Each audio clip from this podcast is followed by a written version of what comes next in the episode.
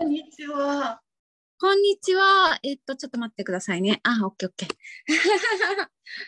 じいさん、あの、電話の打ち合わせもありがとうございました。こちらこそでした。なんか、あの時にも結構盛り上がっちゃいましたよね。そうですね。髪と とかしつつでいいですか？はい。でえー、なんか、あの、本当久しぶりですよね。こう、顔、お顔も見ると、なんか、あの、私の顔は、あの、覚え、覚えてるって言って変な感じですけど、はい。なんか、めぐみさん変わりましたよね。え、変わりました？うんうん、変わった気がする。なんか、前は結んでたのかなああ、もしかして三つ編みの頃ですかね。つ編みです。そうだ。ですよね。うんうん。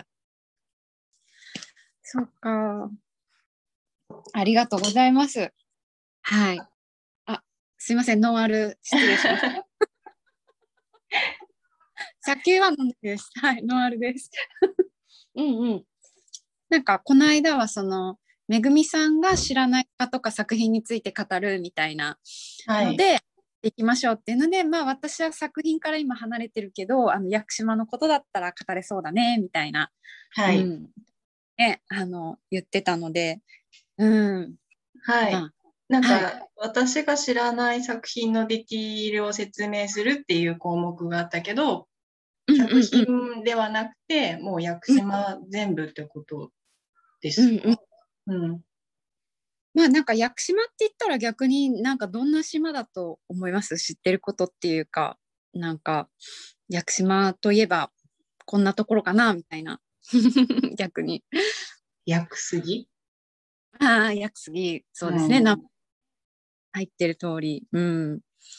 屋久杉んっていうのがあの樹齢1000年以上を超えている天然の屋久杉の総称なんですよ。はい。で、その中に縄文杉っていうあの一番有名な屋久杉とかもあって、で、あの、有名な屋久杉にはそうやって固有名詞みたいな名前が与えられてて、他に、あの、紀元杉とか、弥生杉とか、えー、ブッダ杉とか、釈迦杉とかっていう感じで名前が、うん、ついてて、で、今言ったような有名な屋久杉とかっていうのは、そうちゃんと見に行きやすい登山道沿いにあの生えてるんですよ。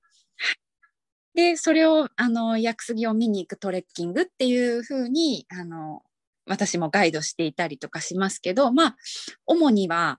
えー縄文杉一番屋久杉の中で有名な縄文杉っていうのをこう見に行きたいなって思ってる方が多い、うんうん観光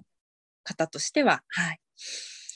そうですね。なんかそれ以外になんか周りで屋久島行ったことある方がこう言ってたとか、なんかいいます？そういう。あのー近所の人が、うん。なんか屋久島に住んでいる友達がいるらしくて、へえ、うんうん。果物とかをよく送ってもらってるみたいへーな、うん、あとなんか音音楽をやってるのかな、その人は。でなんかその、その人物に対するイメージが、イコーうんル屋久島のイメージに今なってます。なるほどです。はいあの果物だと、まあ、やっぱり南の島だからいろんななんか南国のフルーツマンゴーとか、うんうんフルーツとかスターフルーツとかっていうちょっと珍しいうん果物に、あとは結構柑橘の畑がたくさんあってはい。あの2月3月にはポンポンカンとネーブルオレンジを掛け合わせたタンカンっていうあー、単価。タンカン、うんうん、それがあの生産量日本一なんで多分、へうん、一番その贈答用とか島の人はなんか親戚にその時期はバーって一斉に送ったりとか、うん、あの一番農業は活気づいてるー時でうん。2月3月だと。うん、でもなんか私大学生の時からあの屋久島行き来してるんですけどなんか屋久島通ってるんだみたいに言うとやっぱりその屋久島に通ってる人友達友達友達っていうか屋久島が地元の人とかがあの屋久島の顔になっちゃうんですよねどうしても。うんそのこの人を通じて屋久島っていうものを知るからだからある意味そこの口コミが屋久島の印象にすごく関わってくる部分がもう。で私が東京でまだ屋久島に移住する前の大学生だった時になんかある方はその屋久島出身の知り合いの方が結構なんか気が合わないみたいな感じででそれでなんか屋久島か、うん、残念だなみたいなそんな島に、だみたいな反応されたこともあって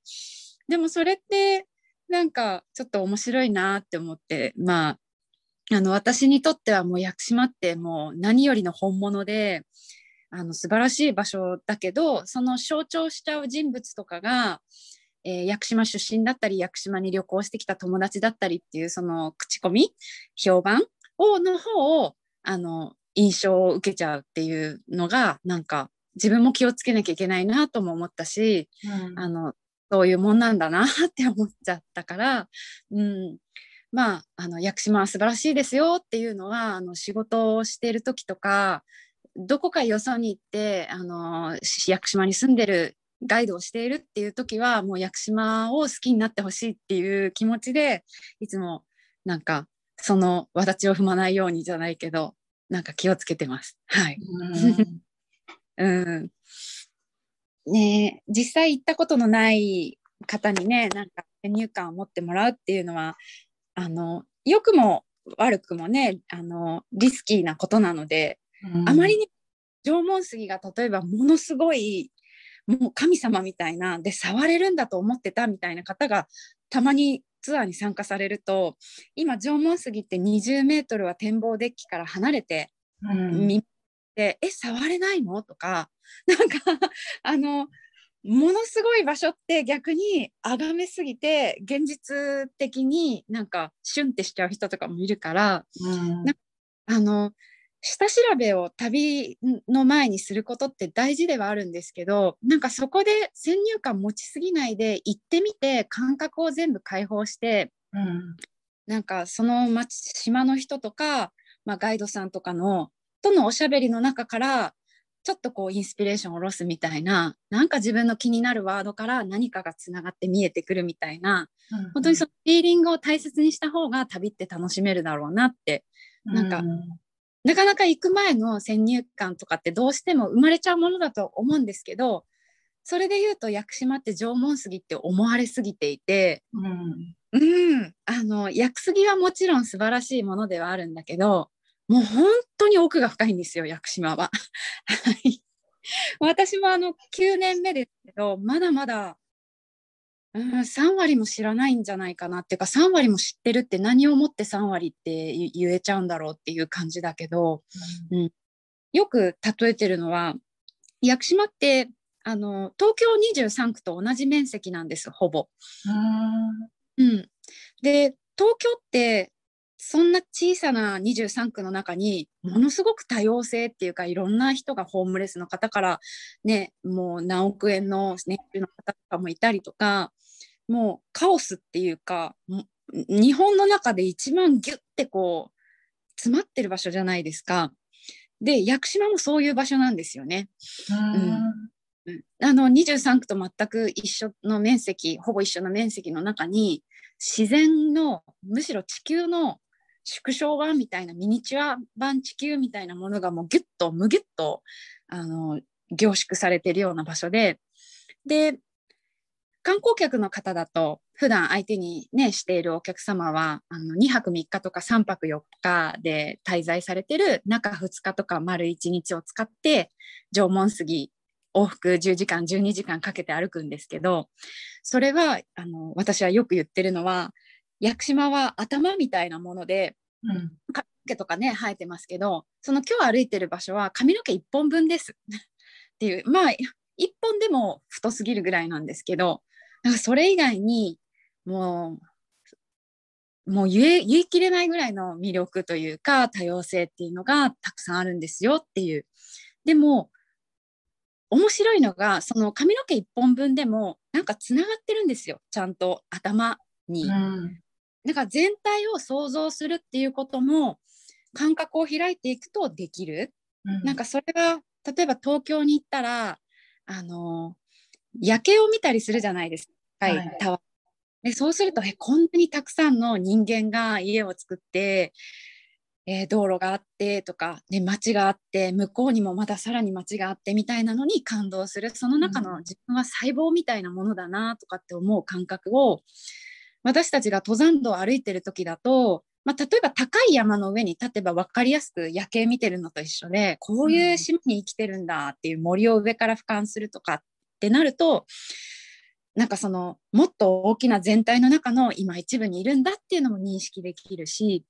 でもなんかそれは感受性が強い人の場合だと歩きながらでもやっぱりもうそこかしこに深い自然が広がっているとその延長線上にどこまでも綺麗な自然が連なってるんだって想像しただけですごい飛んでいけちゃうっていうか、はい、気がしてます。うん、なんか私もあの屋久島のこれが一番好きっていうのを何っていうのがすごく難しくて、えーそれは本当に要素がありすぎるんですよね。うん、ただあの自分が東京に住んでた手前大都会から世界遺産自然遺産それもあの本当に地球を凝縮したような濃い自然深い自然がある場所に行ったってなるとここはあの人間が主役ではなくてやっぱりどう考えても自然うんが主役なんですよね。私があの移住するかどうかを迷ってた時期が大学生の時にあのうん。4年あったんですけど、あのその時にやっぱり特別な島だからあの今後も通うことはあるだろうけどなんなら住むのかどうかっていうかこの島で何をしできるかっていうか自分の進路はどうするかみたいな時にあの、まあ、知り合いになったガイドさんとかえーま、島の人とかとコミュニケーションを図っていってどんな仕事があるのかとかで私ガイドに向いてるなって自分がだんだん思ってきたんですよ。その自然と人の間の仲介役になってで自分のことまで噛み砕きながら私が自然の何に感動してるかとかあのそういうのをまあちょっとあの知識はベースにするんですけど、まあ、割と感覚であの思ったことを伝えたりっていうのも自由にできる仕事。はいうん、でそれはすごく魅力的だなと思ってあガイドやってみたいなって移住しようかなってあの思っていくんですけど決め手があってそのうん。この屋久島でもう間違いないって思ったことがそれが川水うん滝なんですよ。うん、であのーそれはあの実は一番最初に屋久島をテレビで見た時も何に感動したかっていうと水であのー NHK であの子ども向けの番組の中で環境問題を考えるみたいな CW ニコルさんが出てる番組があってでその屋久島の川ってエメラルドグリーンの綺麗な透き通ってる川なんでけど、そこに大きな花崗岩っていうなんか墓石とかに使われる石なんですがそれで屋久島ってその花崗岩が隆起してできてる島、うん面積7割がその花崗岩でできていてだからその川川にもあの大きな花崗岩がゴロゴロしてるんですね。でもとっても綺麗なエメラルドグリーンの川で子どもたちが、あのーパチャパチャ遊んでる。で CW ニコルさんが岩の上に環境活動家の方なんですけど今はもう亡くなられているんですが、はいなんか仙人みたいな感じで、はい、座ってニコニコしてる。で自分も子供だけどその大きな岩とエメラルドグリーンの本当のその美しさにすごく感動してで、うん一緒にまた遊びたいみたいに思ってでなんか日本じゃないみたいだなって思ったんですよね。でそこから屋久島のことがアンテナが立っている状況ででまあ大学生の時に屋久島を通い始めるようになり移住にするかどうか迷ってたっていう時にそのガイドさんっていう職業を知ったのはそのやっぱりガイドさんと知り合いになっていって、まあ、ある方があの石井さんそんなに屋久島好きならガイド向いてるかもよとかも言ってくれて、まあ、その気になっていったんですけど、うんそのガイドさんが沢登りに連れてってくれたんですよ。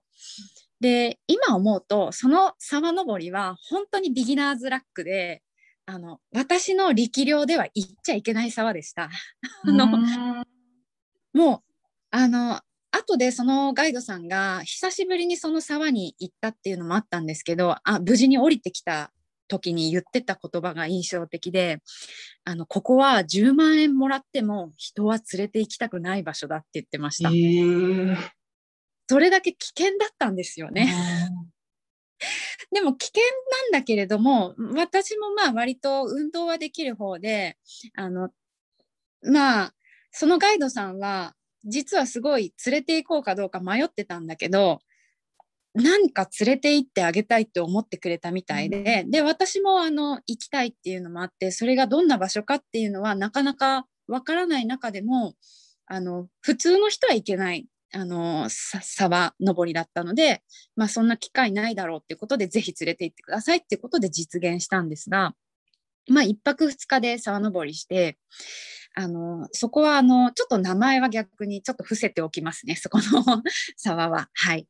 であのまあ聞く人が聞けば分かるんですけど屋久島で一番落差がある滝なんです。で本当にあの屋久島の中心部の方にある滝でであのもう入り口その沢登りをこれから始めますって言った時にもう怖いんですよなんか。花崗岩がとんでもなく大きくて河原にゴロゴロしていて、うん、それをその上を越えて歩いていくんですね。本当になんかおにぎりの上をこうちっちゃい人間が歩いてるみたいなこう状態で でそれがもう永遠続くんですよ。はい、それだけであのもうなんか潜んでるじゃないけどああもう見られてるっていうこの川に来たお前は何者だじゃないけど普段人が来ない場所なんでなんかとてもこう神秘的なんだけど惜しいっていうか怖いんですね気配がもう。でその時になんか自然とねやってしまったのがもう拝んじゃう、はい、拝んじゃうことでしたね。あの私その後ちょっと神社とかなんかそういう礼儀作法みたいなのでなんか自分があの普段どういう人間でどこから参りましたとかあの神社のお参りする時はなんか自己紹介するといいよとかあとまあありがとうございますって感謝ベースでねあのお祈りするといいですよとか後で知るんですけどそういうのを何も知らない間にもう屋久島の神様に「いや私はあの別に荒らしに来たわけではありません」みたいなもうここまで来れただけであの本当に結構なのであのどうぞあの無理なら無理とおっしゃってくださいじゃないけどあの、はい、本当に私高望みはしないんでみたいなあの本当にありがとうございますっていうことをベースにこんな場所に入らせてもらってっていうのをもうずっと祈ってました。はい、でその第一の関門がそういう大きな岩がゴロゴロしてる場所をひたすら祈りながらあのもう手を合わせたりあのとりあえずここまで来れたとりあえずここまで来れたっていうことでで超えていってで自然ってあの人を試す部分があるっていうのもそこで学んだんですよ。うん、あの第一関門がその大きな岩の川を遡っていくところなんですけど第二関門第三関門ってあるんです。でそこで無理な人はもうそこで帰れっていうことなんですね。第一関門が無理だったら第二関門はもっと無理だっていうのでちゃんとなんかそういう関所っていうかそういうのを設定してるんですよ。で第二関門がどういう場所かっていうともうそれも本当びっくりしたんですけどあのゴルジュって言って狭いなんか V 字谷みたいな場所があるんですね。あの両側にもう大きな岩もうとても登れないぐらいもうそうですねスカイツリーみたいな高さっていうかそういう岩があのこう両側から迫ってきて細い谷になってるところに岩がもう25メータープールぐらいの横幅のある岩がスコンってはまってるんです。で沢登りなんでそこを越えなきゃいけないんですよ。でそれ見た時にえどどどうやって？みたいなことで。で私はもうもう本当にもうずっと祈りっぱなしなんですけどそこはあのガイドさんが一応こっちからだと登れそうっていうことであの左側からその岩が挟まってる左の、えー、隙間というかにちょっとこうロープを垂らして先に行ってくれてロープを垂らす。あのあぶみみたいな感じでこうあのまあでもどうだったかな？あぶみってそのえー、縄でできてるはしごみたいな、はい、ものだったりするんですけどそこまでちゃんとしてないようなロープを、まあ、なんとかかんとか登っていく時に一回腕の力であのロープを手繰り寄せるんですけどあの力尽きそうになってあもう落ちるって思ってちょっともうあの絶望したんですよ。あでその時もう足ははるかあの地面から遠いところにあってあの手が離れたらもう確実にアウトなんですね。ででもそういう時って変に逆に冷静になってもう落ちそうなんですけど「ああやさ落ち着け」と「探すんだ」って言ってあのこう片手でプルプルしながらロープを握り空いてる手であのちょっとこう周りを確かめてあでここで掴まれそうな場所があるってなってなんとかあのもう神様にお尻をしてもらうようなイメージでなんかもう本当に落ちかけたんですけどなんとかそこ超えたんですよね。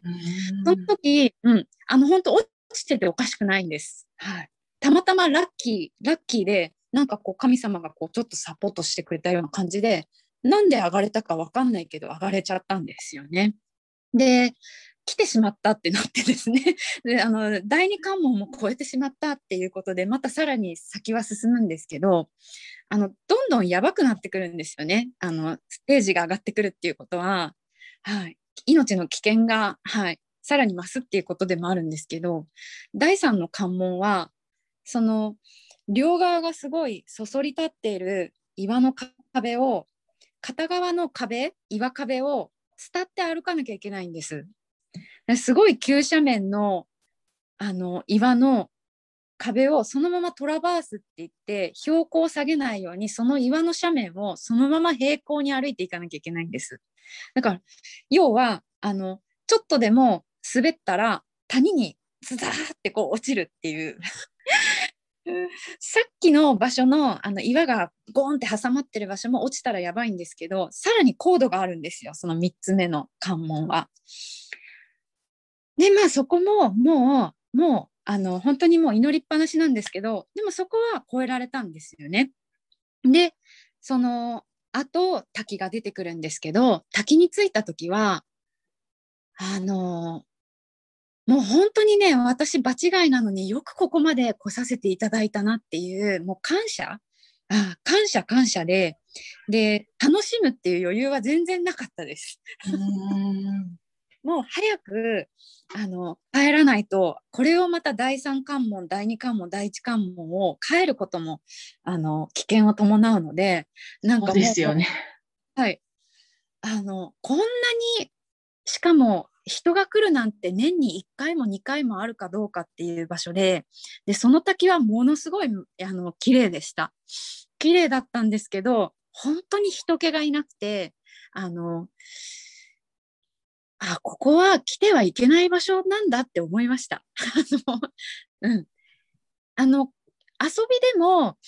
えー、技術がある方たちだったら来てはいいのかもしれないんですけどこ来られることを拒んでるっていうのが明らかにわかるんですよ。そのむやみに来てほしくないっていうのがそういう第一関門第二関門第三関門だったりありあるっていうのもそうですしでなんかすごく屋久島のデリケートななんか人を寄せつけない生のむき出しの自然みたいなものをその時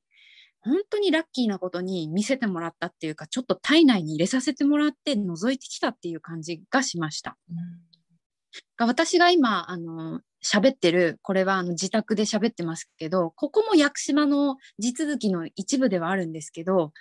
あの全然質が違うんですよねそのうん、もうあそこは本当にあの人ならざるものっていうか屋久島のあもう言葉にできないあの、まあ、精神的な部分というかむやみに立ち入られない人間を拒んでいる本当に自然とか神様とかそういうのがいる場所だな。そしてそういうのがあのここだけじゃなくて屋久島は本当に奥が深いんでねまだまだあるんだ。なんて果てしがないんだなんてことだっていうのを感じさせてくれた体験でああこれは私はこの島にいたいって思ってしまった体験でした。はい。うん